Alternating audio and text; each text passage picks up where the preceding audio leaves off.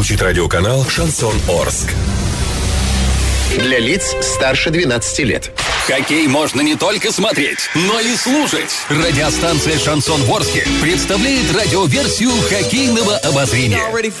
Каждый домашний матч хоккейный эксперт Константин Музафиров выходит в прямой эфир после каждого периода и снабжает вас самой оперативной информацией.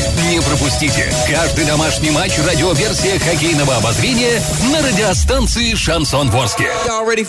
Для лиц старше 12 лет.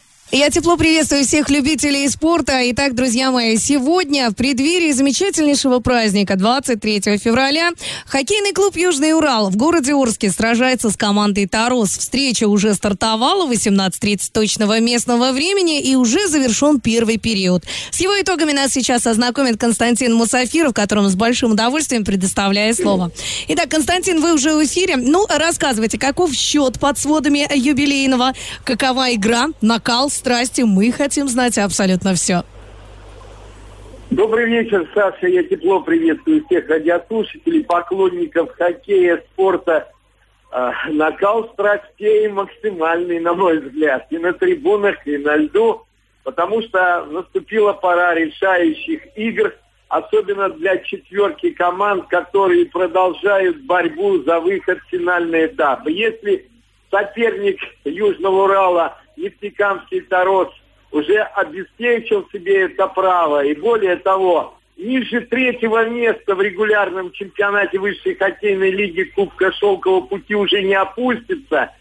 А вот подняться на вторую ступеньку есть такая у них возможность опередить нефтяник Альметьев. Да и Сканева еще не закрепилась до конца на первой позиции, у них есть. Поэтому, наверное, мотивация у гостей не менее, так сказать, серьезная, чем у хозяев площадки, которым надо побеждать.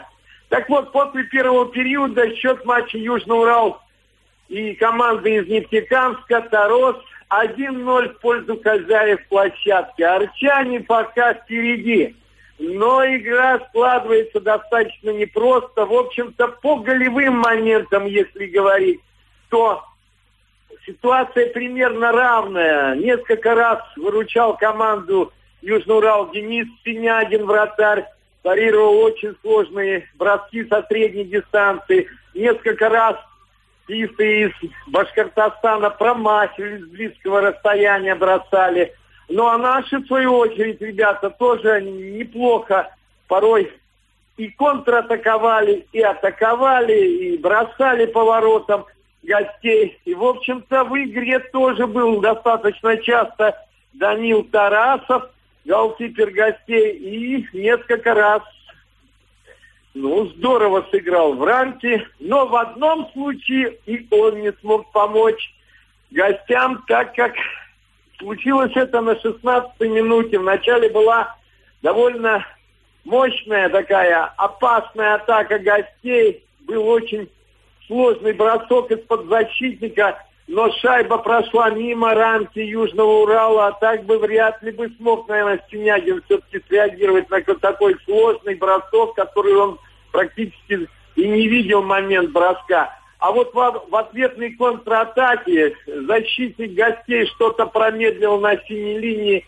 и вырвался на оперативный простор, перехватил шайбу наш мощный скоростной форвард, в последнее время очень часто забивающий Егор Чугуев, и вышел к воротам один в ноль, как говорится, с вратарем, и обманным движением уложил его, и обыграл и уже направлял шайбу в нижний угол ворот, когда голкипер только пытался клюшкой преградить полет шайбы, но это ему было сделать довольно сложно. Вот так Егор Чугуев завершил свой стольный выход к воротам.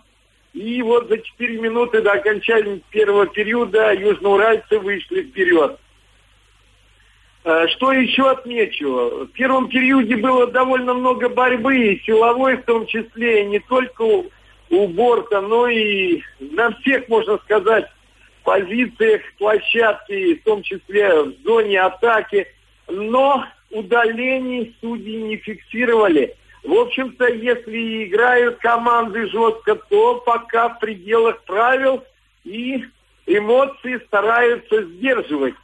А, так что а, вот такой расклад по первому периоду. А если говорить о турнирной таблице, возвращаясь к этому главному, то наша команда на сегодняшний день занимает 17-ю строчку в турнирной таблице, хотя очень сложно сказать, 17 на 16 или 18 потому что, потому что у трех клубов по 59 очков. Это у Ценктоу, клуба из Белиня, Китая, Южного Урала и Казанского Барса. Но хоккеисты из Китая провели на одну встречу больше. Вчера вот именно они потеряли очки, точнее одно очко, а уступив э, серии булитов на своем льду в Сарайарте из Караганды 2-3. Заработали одно очко, а не два.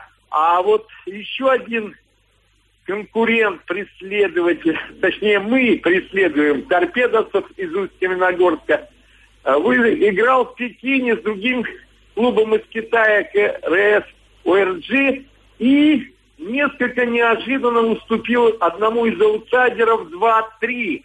Но, надо сказать, клуб из Пекина в течение всего поединка отчаянно боролся на льду с соперником и неплохо контратаковал и в итоге выиграл усть каменогорцев. И теперь у торпедовцев 60 очков осталось. И опять-таки они же провели на одну встречу больше, чем казанцы и арчане. Так что все очень сложно, все запутано. Но вот позиция 14, 15, 16, извините, 15, 16 седьмая, 17 18 как говорится, вакантны для всех четырех клубов. Для того, чтобы пробиться в финальный этап соревнований, напомню, надо быть в числе 16 лучших после регулярного чемпионата. Ну что ж, остается только пожелать арчанам вот эти две домашние игры, конечно, с лидерами нынешнего чемпионата – Таросом из Нефтекамска и Альметьевским нефтяникам сыграть максимально собрано в атакующем ключе, как провели первый период, достаточно осмотрительно и грамотно в обороне, чтобы набрать очки и желательно побеждать.